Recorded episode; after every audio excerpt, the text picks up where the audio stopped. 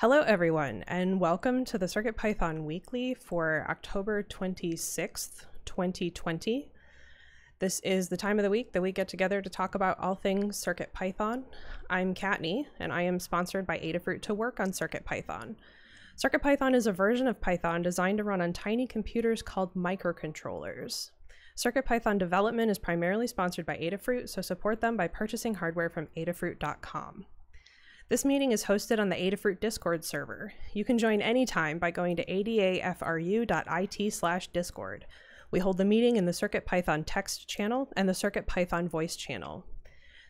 This meeting typically happens Mondays at 2 p.m. Eastern, 11 a.m. Pacific, except when it coincides with a U.S. holiday. If the meeting time is changed, we'll notify you via Discord. If you wish to be notified about changes to the meeting, we can add you to the CircuitPythonistas Discord role. There is also a calendar available that we try to keep updated if you'd like to subscribe to that. This meeting is recorded. We record the audio from the voice channel and video of the text channel. If you'd rather not have your voice recorded, you are still welcome to participate. The video of this meeting is posted to YouTube and the audio is released as a podcast. If you find the podcast is not available on your favorite podcast service, please let us know. There is a notes document to accompany the meeting and recording. If you wish to participate but you don't have a microphone or you'd rather not have your voice recorded, you can add your updates to the notes doc and we'll read them off as we get to you. As well, if you wish to participate but you can't make the meeting, you can leave hug reports and status updates for us and we'll read them off during the meeting. The notes document also contains timestamps to go along with the video, so you can use the document to skip around the video to the parts that interest you most. If you're just listening in, let us know that you're lurking and we'll skip over you. Uh, and please add your name to the notes doc with lurking after it if you can do that. Otherwise, let us know in the text channel and we'll get it updated. Um, it's important that the lurking status be in the notes doc because that's what we use uh, when we go through the round robin sections of the meeting. If you wish to speak in the meeting, you will need to be added to the Circuit Pythonistas role. Please ask anyone in the meeting who is an admin or moderator on Discord to add you to the role if you are not already a member. If you don't want to be added to the role, you can still participate as text only. Please let us know. This meeting is held in five parts. The first part is community news. Uh, this is a look at all things CircuitPython and Python on hardware in the community. It's a preview of our Python for Microcontrollers newsletter. The second part is the state of CircuitPython, libraries, and Blinka. This is a statistical overview of the entire project. It's a chance to look at the project by the numbers, separate from what we're all up to. Third part is Hug Reports. Hug Reports is an opportunity to highlight the good things folks are doing in the community um, or around or wherever. Uh, it we take the time to recognize the awesome folks in our community uh, in this section. It's held as a round robin where I will begin uh, as an example and then I'll go through the list alphabetically, looping back to the top to give everyone who wants to a chance to participate. If you're lurking, I'll skip over you. If you're text only or missing the meeting, I'll read your notes uh, when I get to you in the list. Status updates is next. Uh, it is an opportunity to sync up on what we've been up to. Take a couple minutes and talk about what you've been doing in the last week since the last meeting and what you'll be up to over the next week until the next meeting. It's also an opportunity for folks to provide tips and tricks in response to other folks' status updates. This section is also held in a round robin to give everyone a chance to participate. Again, if you're lurking, I'll skip over you, and if you're text only are missing the meeting and have notes in the document, I will read them off. The fifth part is In the Weeds. In the Weeds is an opportunity for more long form discussions. These discussions can come out of status updates or be something you've identified ahead of time as too long for status updates. If you have an In the Weeds topic now, please add it to the notes document along with your name in the In the Weeds section. And if you think of them during the meeting, please add them as you come up with them. This way, we're not waiting at the end to see if anyone has anything to discuss. When we get to In the Weeds, we'll turn it over to whomever has added the topic to begin the discussion. If you're text only, please make a note of it so that I can read it off. And that covers all the sections of the meeting. So, with that, we'll go ahead and get started with community news. First up, a VS Code plugin for CircuitPython workflow. Joe DeVivo has released a free plugin for the Microsoft VS Code editor, which is also free, to bring the entire CircuitPython workflow into a single place within the editor, VS Code CircuitPython. It includes a library manager, serial console, and autocomplete. Uh, links are available. Um, learn about data science and coding with Faye from Over the Moon. Uh, inspired by the new Netflix original Over the Moon, Microsoft is launching three new Microsoft Learn modules that guide learners through the beginning concepts of data science, machine learning, and artificial intelligence. Uh, Explore Space with Over the Moon Learning Path includes three parts plan a moon mission using the Python Pandas library, predict meteor showers using Python and VS Code, and use AI to recognize objects and images using Azure Custom Vision. Uh, next up is a hand sanitizer use counter. Teacher Sean Tibor set up an Adafruit, Adafruit matrix portal driving an LED matrix to display the times a hand sanitizer unit is used during the current and prior days. Available on Twitter. Uh, next is a rainbow birthday card with CircuitPython. Twitter user Chardane built a beautiful Maplewood birthday wish box. The outside had cutouts of leaves done by a Glowforge laser cutter. Inside used an Adafruit Itsy Bitsy M4 Express board and NeoPixel lights making rainbow patterns using CircuitPython code. So this is all a preview of the CircuitPython weekly newsletter, which is a CircuitPython community-run newsletter emailed every Tuesday. The complete archives are available online uh, at adafruitdaily.com. It highlights the latest Python on hardware related news from around the web, including CircuitPython, Python, and MicroPython developments. To contribute your own news or project, edit next week's draft on GitHub, uh, which is available. Um, there's a link in the notes. And you can submit a pull request, or you can tag um, at un- an underscore engineer on Twitter or email anb at adafruit.com uh, with your links to your projects or um, any kind of news that you would like to see in the newsletter. And that is community news. Next up is the state of Circuit Python, libraries, and Blinka. This is a statistical overview of the project. Uh, covers um, covers everything uh, by the numbers and gives us a chance to see the health of the project uh, outside of the topics that we are um, currently working on. I'll talk about the project overall, then I'll turn it over to Scott to talk about the core. I will talk about the libraries, and if Melissa's machine is back up, um, I will turn it over to her to talk about Blinka. Excellent. So I will be turning it over to Melissa to talk about Blinka. But first up, we will talk about the project overall. So overall, we had 18 pull requests merged by 14 authors, including some names I haven't seen. Uh, Shadowclaw, Senuros, Similar, Sailor, Carson McDonald, a lot of people I haven't seen. Uh, Zero, M. Girder, 1, I believe are all new names, um, at least to me. So that's excellent to see. At least um, almost half the people were new. Uh, I don't know that we've ever seen um, that ratio. So, and we had seven reviewers. So thank you to everybody who participated uh, in our pull requests for this week. We had 15 closed issues by seven people and 13 open by 12 people. And we currently have the Hacktoberfest label assigned to 27 issues, which means we have across the whole project 27 good first issues. And with that, I will turn it over to Scott to talk about the core. Hello. Okay, for the core, we had two pull requests merged from two different authors, Senuros and Arnjadur, um, from two reviewers, myself and Jeff. So thank you to everybody who contributed. Um, as always, we're we're looking for more reviewers. So if you want to help uh, increase the number of authors, uh, reviewing is a great way to do it. Um, we have 16 open pull requests. A lot of those are new, which is pretty good. Um, there's a couple that are around or above 100, 100 days old. So we should just take a look at those and see if we want to leave those open, uh, polish them up, get them in, that sort of thing.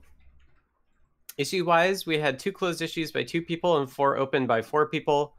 Uh, assigned uh, Hacktoberfest label to 18 issues um, for a total of 331 uh, open issues.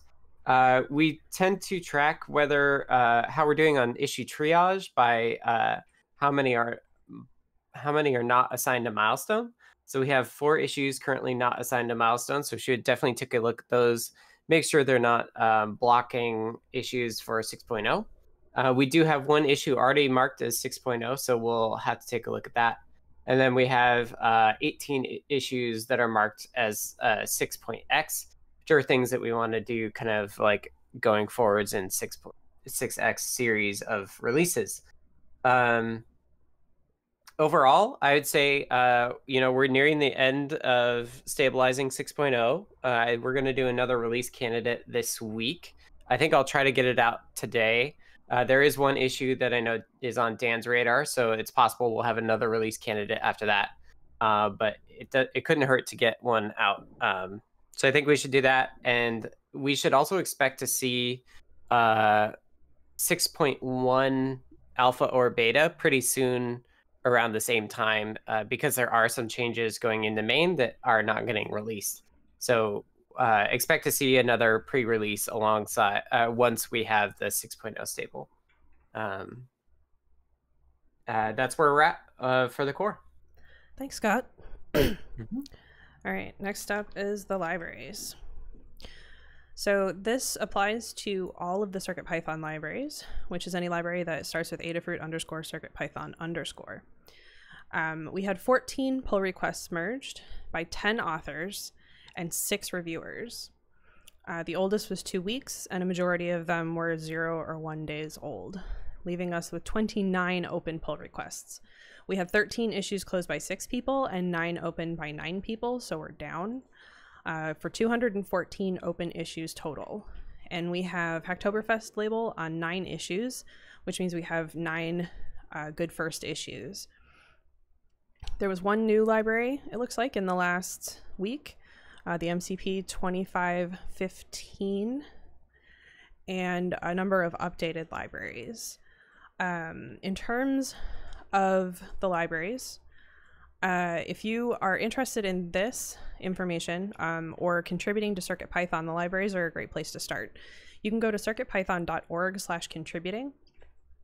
You'll find all of this information and um, uh, open issues, open PRs, and some library infrastructure issues. You can search the issues by label. Uh, Good First Issue is a great place to start if you're new to contributing um, at all.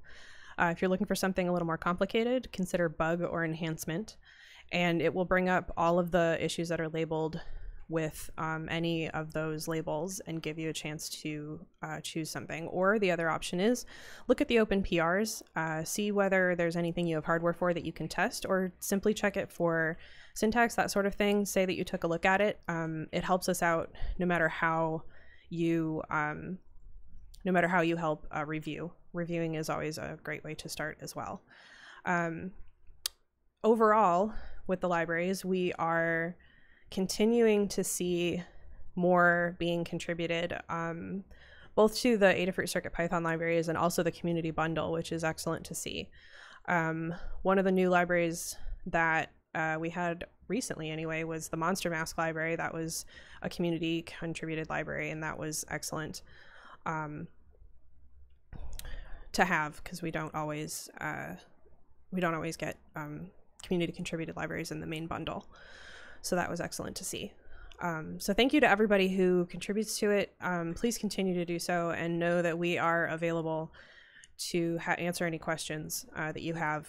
Um, and we want you to be able to contribute. So we are perfectly happy to help you out.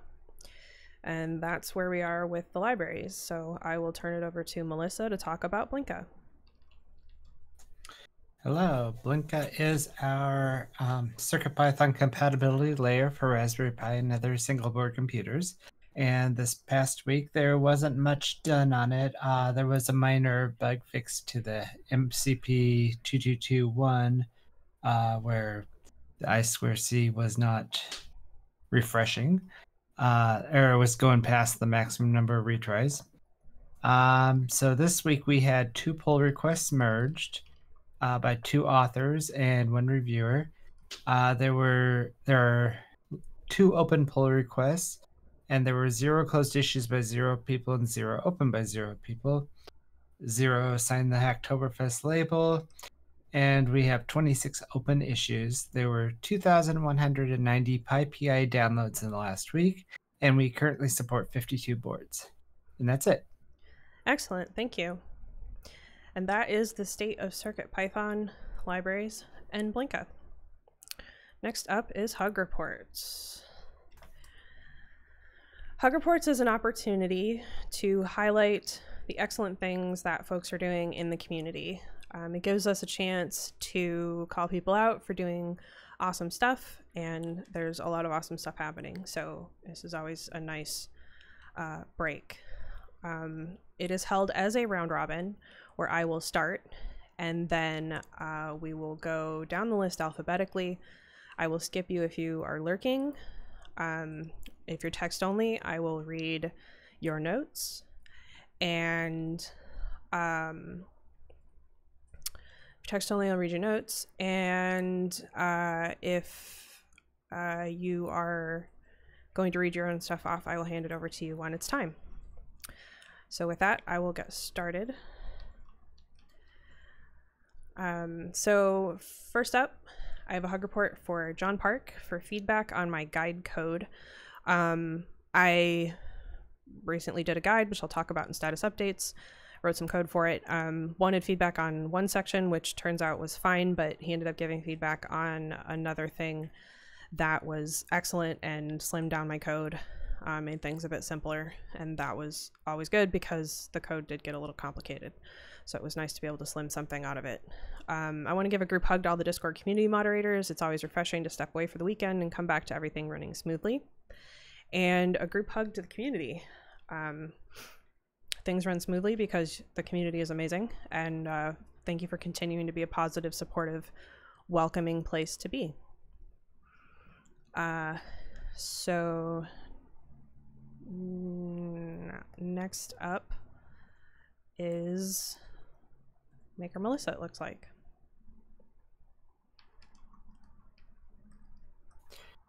Hello, let's see here. Okay, uh, I want to give a hug to Lady Ada and PT for support since uh, we lost a family member here last week. Uh, I wanted to give a report to you, Kit, for reaching out to me as well.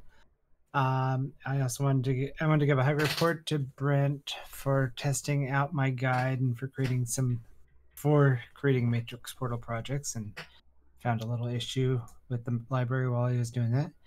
Uh, I report to Dave Astels for submitting a PR to add a missing feature to the matrix portal library and a group hug to everyone else. All right, excellent. Um, I'm not. Yeah, MD Roberts, are you lurking today?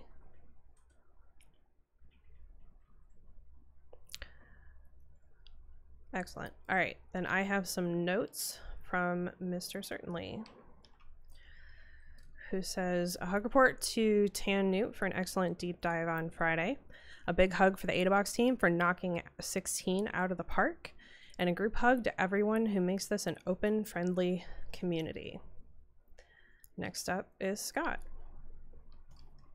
Hello. Uh, first, a hug report uh, for C. Walther for diving into CircuitPython and fishing, fixing issues.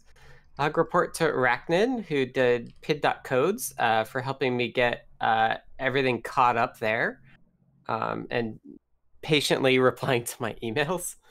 Uh, hug report to Kevin Thomas, Carter, Deshipu, Dan, Anecdata, and Jerry for helping with circuit in help with CircuitPython as of uh, yesterday. And I, am sure I missed people, so sorry if I missed you. Uh, but thank you to all those folks in particular. And uh, last up, uh, hug report to uh, Ivan IGRR from Espressif for helping me uh, with some IDF SPI issues that I hope to fix today. All right, excellent. Thank you. Mm-hmm. And next up is Zoltan. Uh, thanks, Kathy. So first of all, I would like to acknowledge Jeff, uh, Jeff's uh, always prompt help. Uh, I have had some difficulties in the couple, uh, last couple of weeks with, um, with, with GitHub, and he was always there uh, immediately and helped me out. thanks for that. Um, I would also like to thank uh, Scott for explaining uh, the, the background of the Adafruit learning system. I know that it, it was eons ago, um, and that time I wanted to, to keep a low profile, and that's why I actually raised the question on the text channel, but uh, Scott decided to pick it up from there and then um, gave uh, an, an, an, very enlightening explanation. Uh, next, um, Hug to um, Kevin Walters for pointing out uh, uh, an error in Microlab and then uh, actually digging a bit deeper. And, um, and it, it helped me uh, fix uh, this uh, particular issue. And finally, um, I would like to thank Syscon for lending a head, hand with with the Python stub or the MicroPython stubs. stubs. Um, um, I have been reworking the um, the, the code base for Microlab. And I also wanted to update the documentation for that, and he, he uh, uh, gave me a hand there. So thanks for that. And that's that's all from me. Excellent. Back, back to you, Scotty. Thank you. Next up, I have some notes uh, from Ask Patrick W, who says. Thanks to Anecdata and Kevin Thomas for helping me troubleshoot Wi-Fi on my ESP32S2, especially since the issue was my build environment. Note, make sure IDF is up to date. Next I have notes from Charles, who says group hug to all. And next up is Dan. Hi. So uh, as as uh, Scott did, I'd also like to thank C. Walther, who was looked very carefully at some code that we had and uh, proposed a PR that fixed some tricky issues that were. It took some thinking. It took some considerable thinking and to figure out what was going wrong. I really appreciate his time that he spent on it. I'd like to thank two people who work on the Bleak library, which is a Python uh, multi-platform uh, Python Bluetooth library that we use underneath uh, Adafruit Blinka bleio. Uh, David Lechner and Henrik Blidh and uh, they've they've been fixing things very quickly in um, Bleak, which is really helpful for us. Thanks to Lady Ada, who's been reviewed several of my pull requests in like five minutes, which was really helpful. uh, when I was waiting for uh, a library change so I could put it in a guide. And thanks to Jeff for continuing to work on CanIO and making having a lot of success in that regard. Okay. Excellent. Next up, I have some notes from David Glaude, who has a hug report for all the people working on Nina FW, all the people working on the guide and library behind the Ada box, and all the people doing the Adafruit live streams and contributing to show and tell. And next up is Foamy Guy. All right. Uh, this week, uh, firstly, I'm going to go in the opposite order if anybody's uh, in the doc, but uh, Ask Patrick W uh, actually for the last few weeks has been chasing down some issues uh, that are basically uh, inside of circup uh, when it's used with python 3.9 so i know there was one that was inside click which is the library that is used for the command line interface uh, in that circup tool. And then i know there's uh, some new stuff that came up after that in Python, and Ask Patrick W has been really diligent about chasing that down and getting it resolved in a bunch of different places. So really appreciate that and then uh, it's outside of CircuitPython, but uh, GitHub user Philip L. They created a, a, utility for Linux called evdev remap keys, which turned out to be uh, very, very, very helpful for me this week. It lets me remap some keys on some old macro pads I have so that I can actually use them, even though there's not a driver for it. So uh, that's got my productivity back up, and I definitely really appreciate that. and that's all for me this week. Excellent, thank you.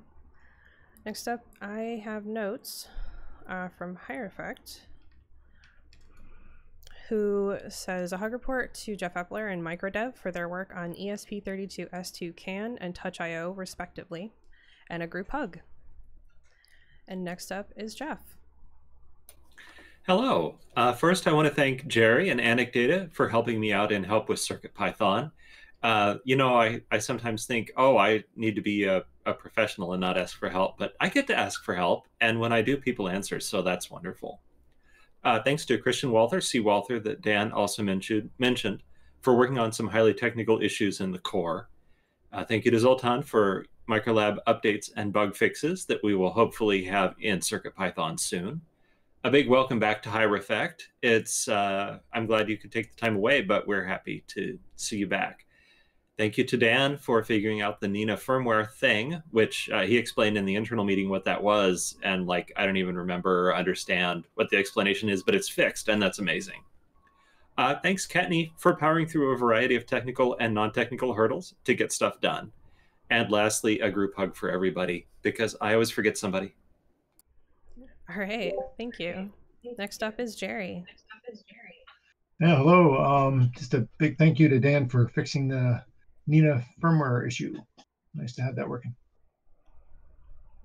Perfect. And that is Hug Reports. Next up is status updates. Status updates is an opportunity for us to sync up on what we've been doing since the last meeting and what we're going to do until the next meeting. Um, take a couple minutes, tell us about what you've been working on. You can talk about uh, Python or Circuit Python related things, or just let us know what you've been up to. We've heard about people's bathroom remodeling before, and we're always uh, interested to know what everyone has going on. Um, so feel free to let us know what you did over the course of the last week, what you're going to be doing, and if you're up to anything fun, you can let us know that as well.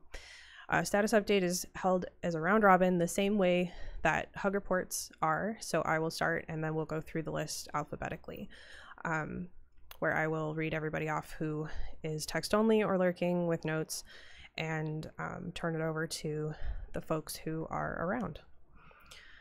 So with that, I will get started. If I can find my place in the document and not type in the wrong place. There we go. All right, so uh, last week I published a QT Py activity timer and hydration reminder guide.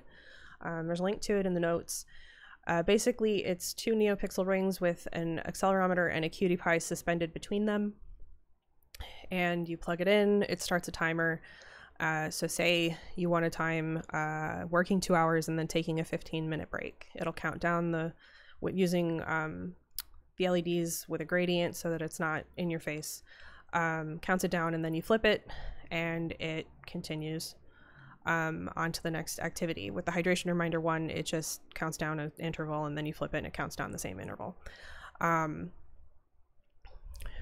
it uh, was was a fun build. Um, and I learned a lot writing the code, so that was excellent. Uh, so check that out um, if you're interested in either of those two things. Um, I did a couple of fritzing objects and some miscellaneous guide fixes uh, based on um, guide feedback. So just things that were missing from older guides, um, new products, or uh, if we the guide may have been written before we did things a certain way, so it was missing certain things. Um, this week I did an update, uh, but it's a lot of miscellaneous so far. But the thing that is my priority is there's a LC709203, which is too many numbers. Um, it's a it's a fuel gauge basically for your uh, lithium ion batteries that you can attach um, to say a feather, and it will track the level of the battery. Um, there's no guide for it yet, so uh, that is what, um, or rather, there's a guide for it, but there's no Circuit Python code in the guide. So first up, I need to test the code, and then um, once we verify it's working, uh, put the Circuit Python code and page in the guide. That way, if you have this product and you want to use it with Circuit Python, uh, the guide will have you covered. Uh, other than that, I have a few fritzing objects to do. Um, like I said, a bunch of miscellaneous. Um, and that's pretty much what's going on with me. So not a lot of um, not a lot going on. Um, anyway, next up is wait for it, Maker Melissa. Hello. Uh, last week I wrote a guide for creating matrix portal projects. Um, I started working on an e-ink guide overhaul and I added the grayscale e-ink pages. I tested some e the EPD library Arduino EPD library refactor updates since it is it now supports grayscale and uh, same thing with the image reader library. I fixed a matrix portal issue when you used multiple fonts, and I updated another guide's uh, PiTFT installation instructions because there's actually like about five of them or something. And this week I'm going to continue working on e guide updates, which should get faster and faster and I need to update a the remaining PiTFT installation instructions. And while I was reading this, I remembered one more thing I'm going to work on, which is I need to add some voice bonnet instructions to a uh, Google Assistant guide I did last week. And that's it. Excellent. Thank you. Next up is Mark.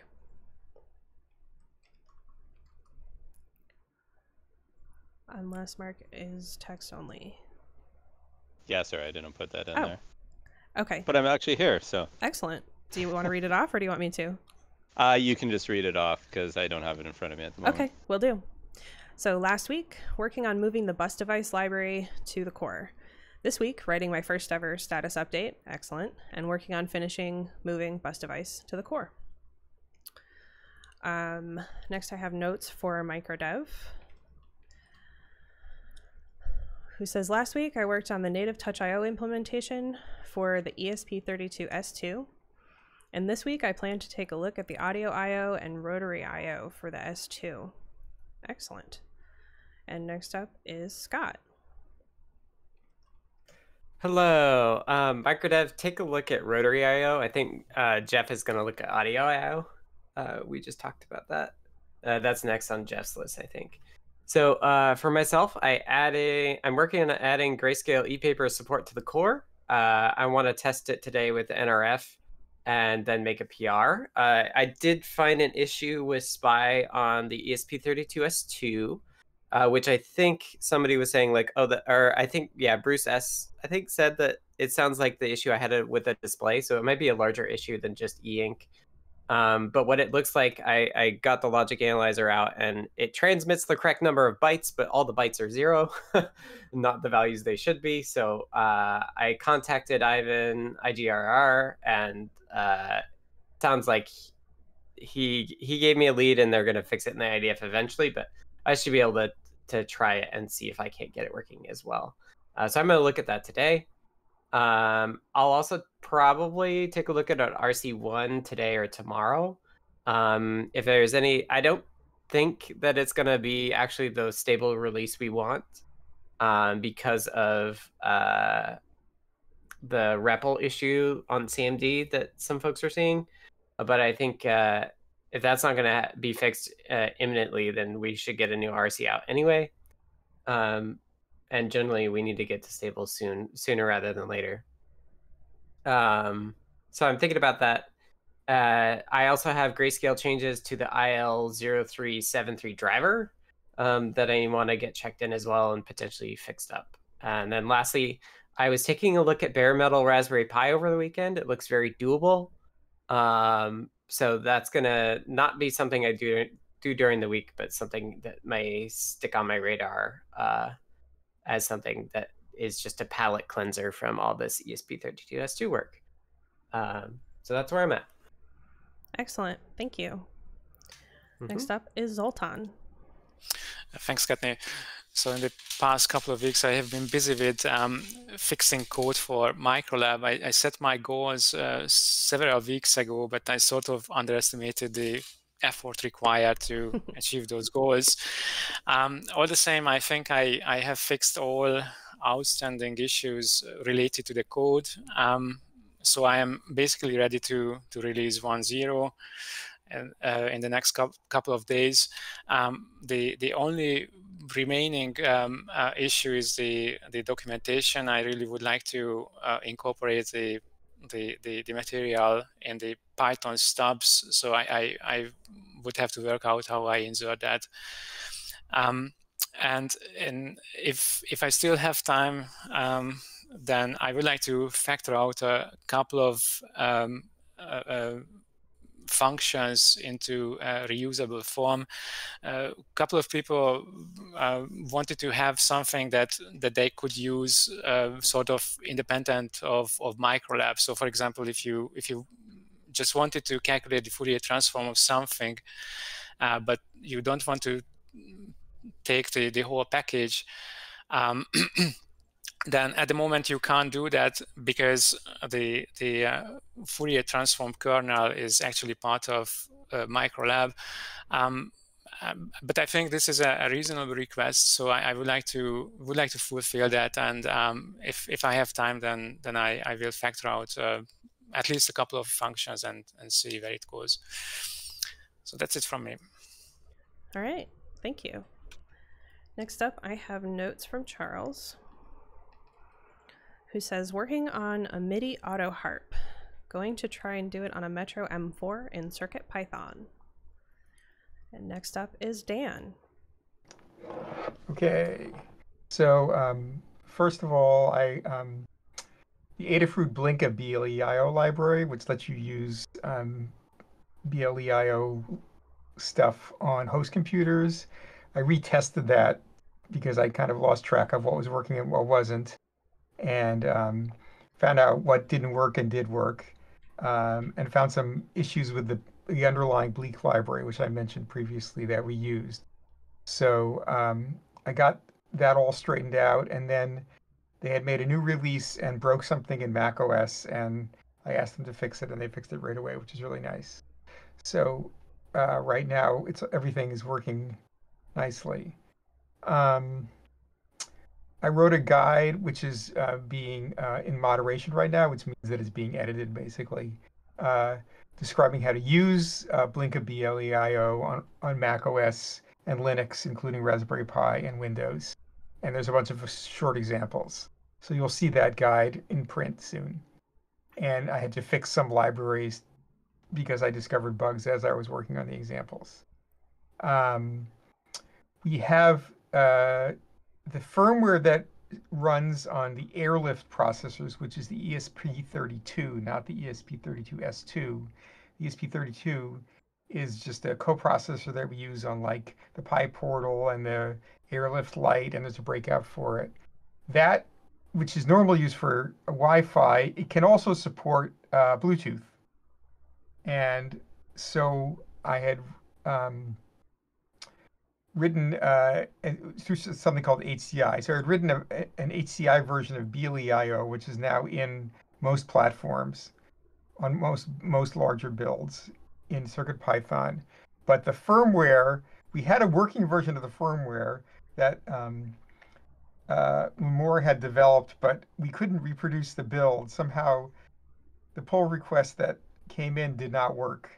And so I spent a couple of days looking at this and found the bug. It was just an infinite loop in a wrong place. I think it was there for debugging reasons that it hadn't been removed. So that build is now working, and there's a new version of the Nina FW firmware, version 1.7.1, which you can download if you want to try this. But I'll be writing some more guide pages describing how to use HCI BLEIO uh, soon and that's what I'm working on in the next few days. And then I'll get back to trying to get uh, the 6.0 release out and also fix some things, some some bugs that we're going to fix post the release. Okay. Thanks, Dan. Next, I have some notes from David, who has an empty space and says the place above is intentionally blank, nothing noticeable I could remember this week. And next up is FoamyGuy. All right. Uh, for last week, let's see here. Let me get to the right spot. Um, I got a couple of jack o' lantern eyes uh, created for the monster mask. I made some star eyes and some triangle eyes, and I experimented with having them shift around back and forth uh, so the pumpkin can look around while it's sitting there, which is kind of fun.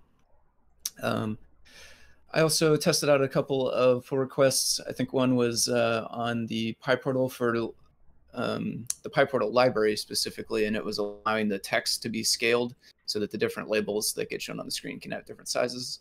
And then uh, another one on the progress bar, there was a bug that was related to uh, overriding the width and height properties, specifically on uh, on Blinka uh, of the tile grid. It, it, extends tile grid, and it turned out to be a problem on Blinka that didn't exist in the um, in uh, the microcontroller. So somebody made a PR to fix that and tested it out. Um, and then uh, really the main thing that has occupied my time is I got a new computer, made have made the jump over to Linux, and so I'm still, uh, as you can imagine, getting the, in the process of getting everything um, set up and and back to how I wanted and all my apps and everything. So uh, I have made a, a, successful build of Circuit Python on there, so that's good. Um, and I'm getting closer, I feel, to being done, but um, that's still taking up some of my time. Uh, for next week, I want to get that jack o' lantern code and the assets put into the Monster Mask repo as an example. Uh, maybe work on a few more for that as well. And then um, the uh, the class I was teaching in the evenings is over now again, so I'm going to get back to trying to work on the the tutorials for Circuit Playground, uh, and that's what I got for next week. Thanks, Kathy. Excellent. Thanks, Tim. Uh, next up is I have notes for higher effect. Last week, vacation and projects. This week, back to it. Summoned for a quest, implementing RMT on the ESP32 Arduino. Uh, some ESP32S2 reviews of CAN and Touch.io, STM32 Touch.io. Fix the F1 port, which is stalled, and then RTC, Rotary IO, and Crypto IO planning. And next up is Jeff. Ooh, Crypto IO. That sounds kind of spooky. Um, so last week, the bulk of my time was working on the ESP32S2 CAN IO implementation. Uh, the state of it at the end of last week was that transmission worked, but I hit bugs with setting message reception filters. And so I reproduced that in a sample program that ships with the ESP IDF and discovered that to make that problem happen, you had to turn on uh, optimization. So I filed a bug against ESP IDF, and I found a workaround that we could incorporate into CircuitPython without requiring a change to the ESP IDF. But I want to stress that it's only a workaround. Um, even so, I did go ahead and um, put that in our pull request and set that to ready for review. So that will go in to the main branch, uh, hopefully sometime soon. I went through feedback on my guides on learn.adafruit.com and found some things to improve. So that was um, a helpful use of my time. I finished up and it is now live, my calculator, RPN calculator with CircuitPython guide. And I filed a PR to update Microlab and I did some work in Microlab so that their CI builds against CircuitPython and MicroPython uh, instead of just MicroPython as it did before. And this will be helpful because usually uh, CircuitPython will have a different uh, set of diagnostics that it will encounter during the build. And if those are deferred until we want to update it, update MicroPy, update MicroLab within CircuitPython, uh, then that creates extra steps. And hopefully next time that won't happen. Anyway, uh, this week I had written that I was looking for a fix or workaround for the message reception filter problem, but we have the workaround in place.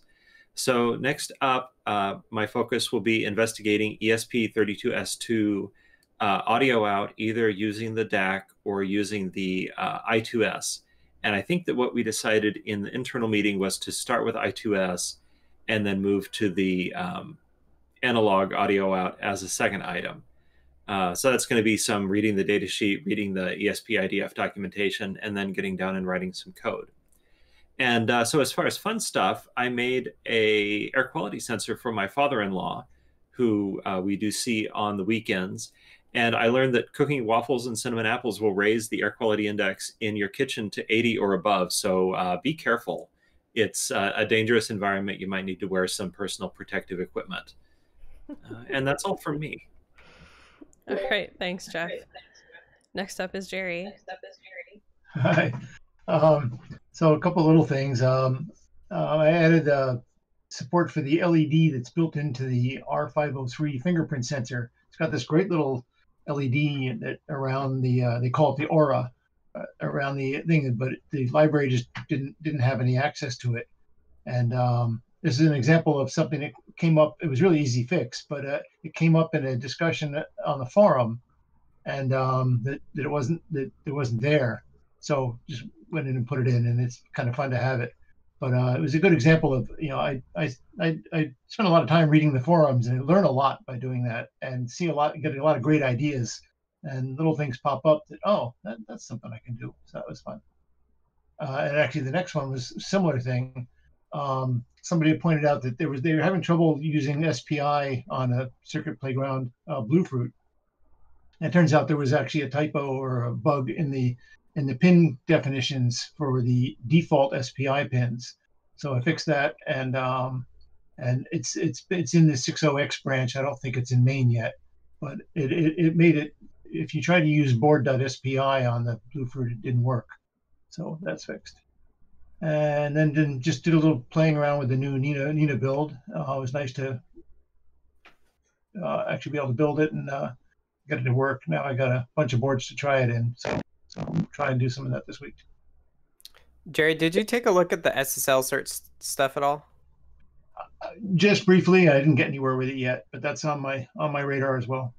Okay, because it we could probably have hierophect Dan look at it maybe. Oh, that'd be great. Uh, actually, you know, I, I I I took a look, but it was you know, I didn't make any progress at all. So if somebody else wants to look at it, they more than welcome to. Not immediately, but potentially Okay, soon. I'll see if I can get anywhere with it, but uh, yeah, it's it's Okay. pretty deep in there. Yep. Okay. All right. And that is status updates. So that means next up is In the Weeds. In the Weeds is an opportunity for more long form discussions or questions unrelated to status updates, um, stuff that we, uh, anybody wants to talk about. Um, it can get pretty deep. We put it at the end so that if uh, folks are interested in the rest of the meeting but uh, would rather not get into the weeds, uh, you don't have to. You can listen up till now and then uh, skip the rest. But um, it's an important uh, section for us. So, what I will be doing is there are three topics listed. Um, I will be turning it over to each of those folks to talk about their topic, and uh, everyone who wants to can participate, um, ask questions, help out, that kind of thing. So, first up, uh, I'll turn it over to Dan. So uh, this is just a kind of a procedural question, I think for Mel- Melissa mainly. That so this, the notes for the meeting and the report in the meeting include an Adafruit Blinka section. Does that also include Adafruit Blinka Display I/O? And if so, should it also include like Adafruit Blinka BLE I/O and maybe more libraries as it gets added?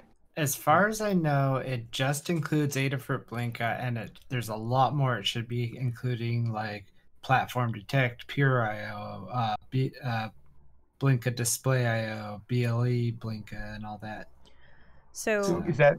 Go ahead. Yeah. um, file an issue on the Adabot repo, Okay.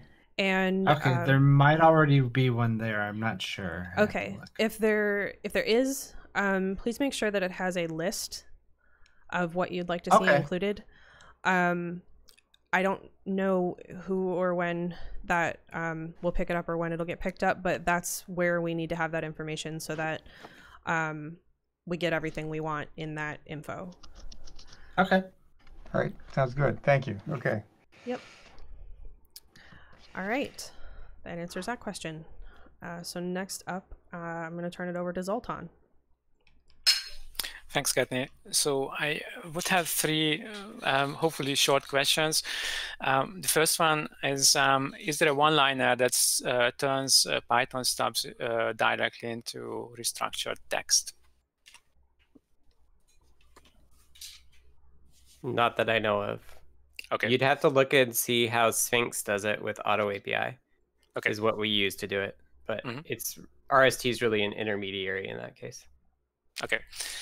Um, next question is um, uh, um, if, if, if I have nested functions, uh, how can I um, measure the, uh, the RAM consumption? So let's suppose I, I have a function that has somewhere deep inside uh, an if clause, and one of the branches calls uh, function A, uh, the other one calls function B.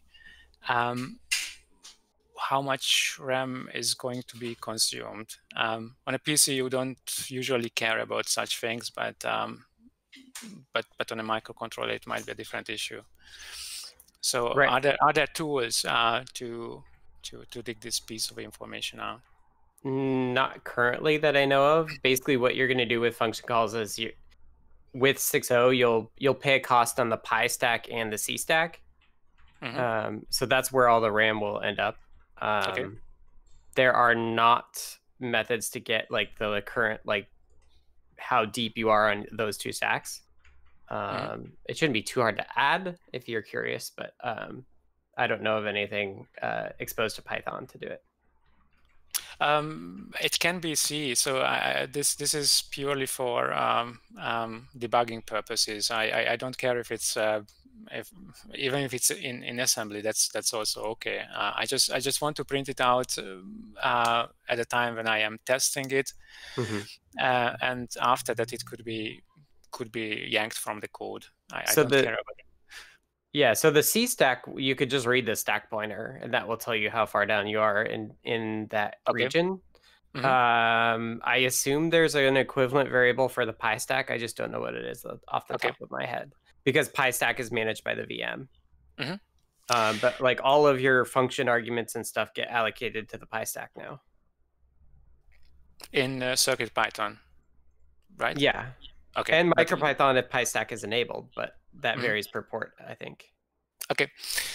Um, and the, the last question is how pedantic uh, should one be about uh, local variables uh, when um, when raising an exception? So um, I, I realized that in, in some of the functions in Microlab, um, I have to raise the exception uh, somewhat late uh, in the function because uh, because simply I don't know beforehand uh, whether whether uh, the arguments, the input arguments, are going to fulfill some criterion.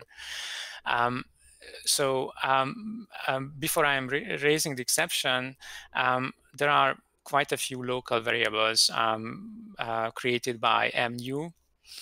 And the question is uh, whether they would have to be freed before before um, getting out of the function, or or is it okay, okay if, if I am if I if I leave them there dangling and then uh, the, um, the the garbage collector will take care of that later on?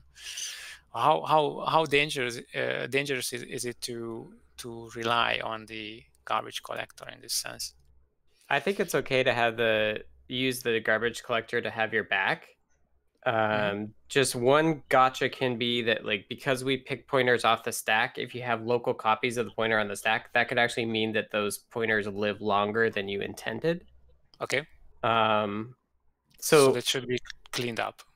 you could clean it up. There's no like it's it's fine to rely on the garbage collector, but you could also clean it up and it'd be okay too.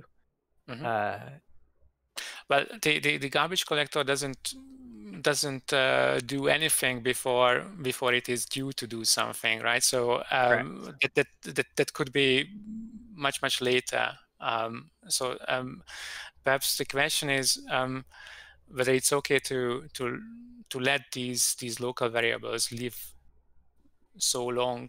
I think it's after, after I think fact. it's fine because Okay. the allocator also has like minimum boundaries that it's going to start looking at.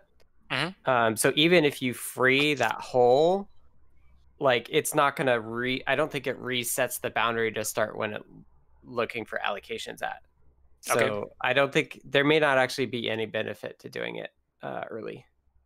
Well, uh, it has throwbacks uh, because if you if you specifically free up uh, uh, the, uh, the the RAM or these, uh, get rid of these these local variables, then then the firmware gets bigger. So if you if you say that it's perfectly fine to to let them leave, Yep. then then I can I can actually reduce the code size a bit. Yeah. Okay. Well, uh, thanks a lot. So with that back uh, back to you, Kattni. All right, excellent. So, lastly, we have a topic from Jerry. Yeah, and my apologies if this was discussed before. I I just may have missed it.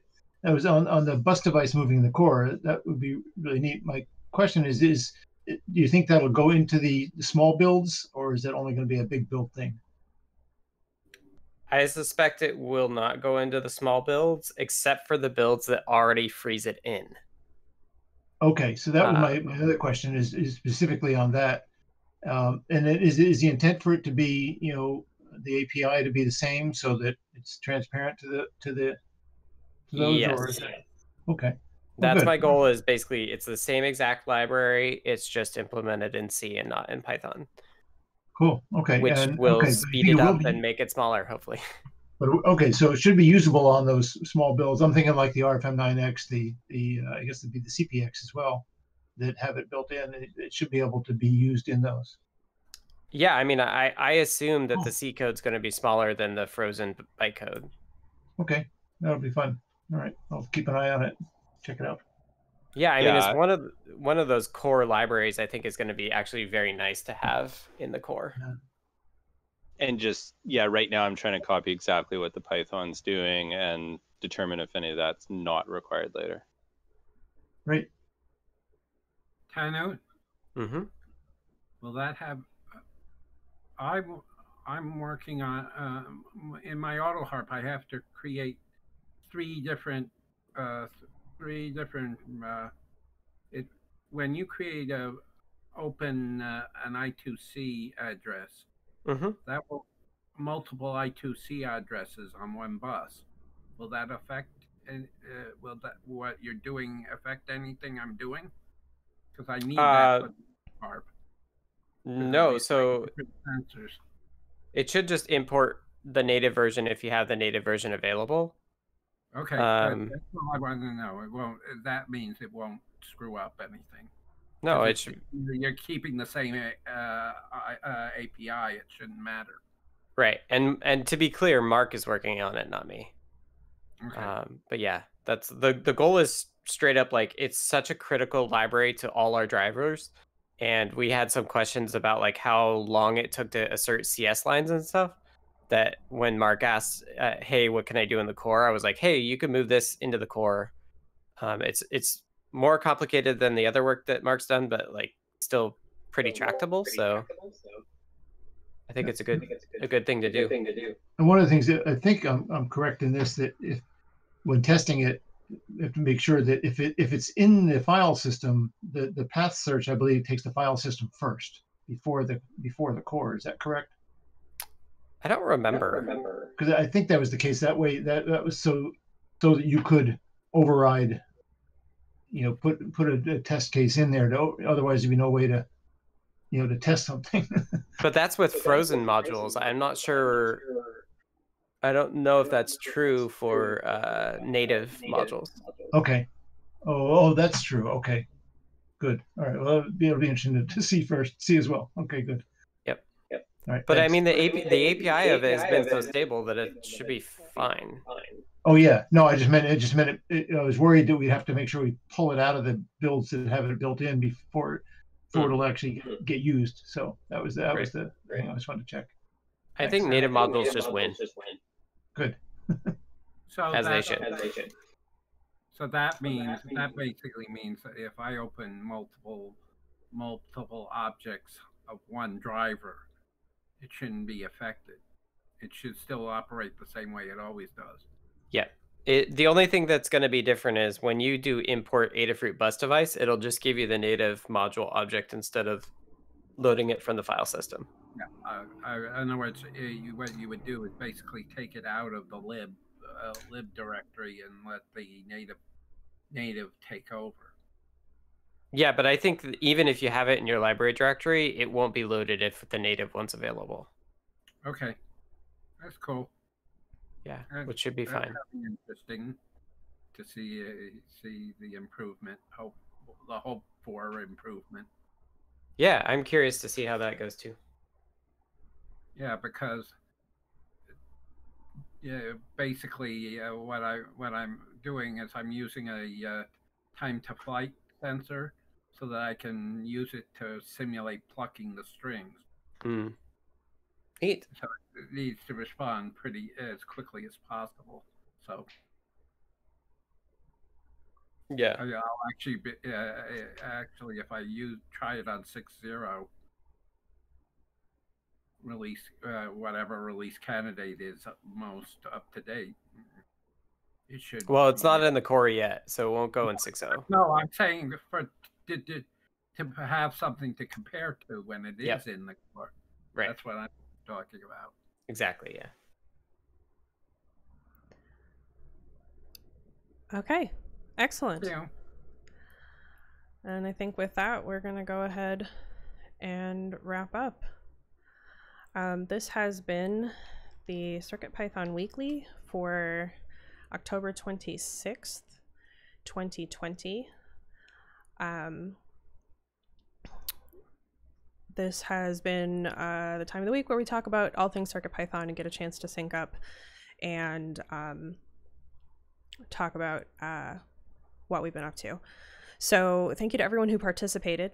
If you want to support Adafruit and Circuit Python, uh, those of us that work on Circuit Python, consider purchasing from Ada, the Adafruit shop at adafruit.com.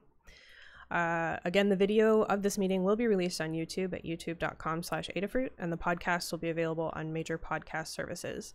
It will also be featured in the Python for Microcontrollers newsletter. Uh, visit adafruitdaily.com to subscribe. The next meeting will be held on Monday, I believe, as usual, uh, 2 p.m. Eastern, 11 a.m. Pacific. Uh, the meeting is held on the Adafruit Discord server, which you can join by going to adafru.it slash discord, and we are available there all week as well. To be notified about the meeting and any changes to the time or day, you can ask to be added to the Circuit Pythonistas role on Discord. And with that, we hope to see you all next week. Thanks, everyone.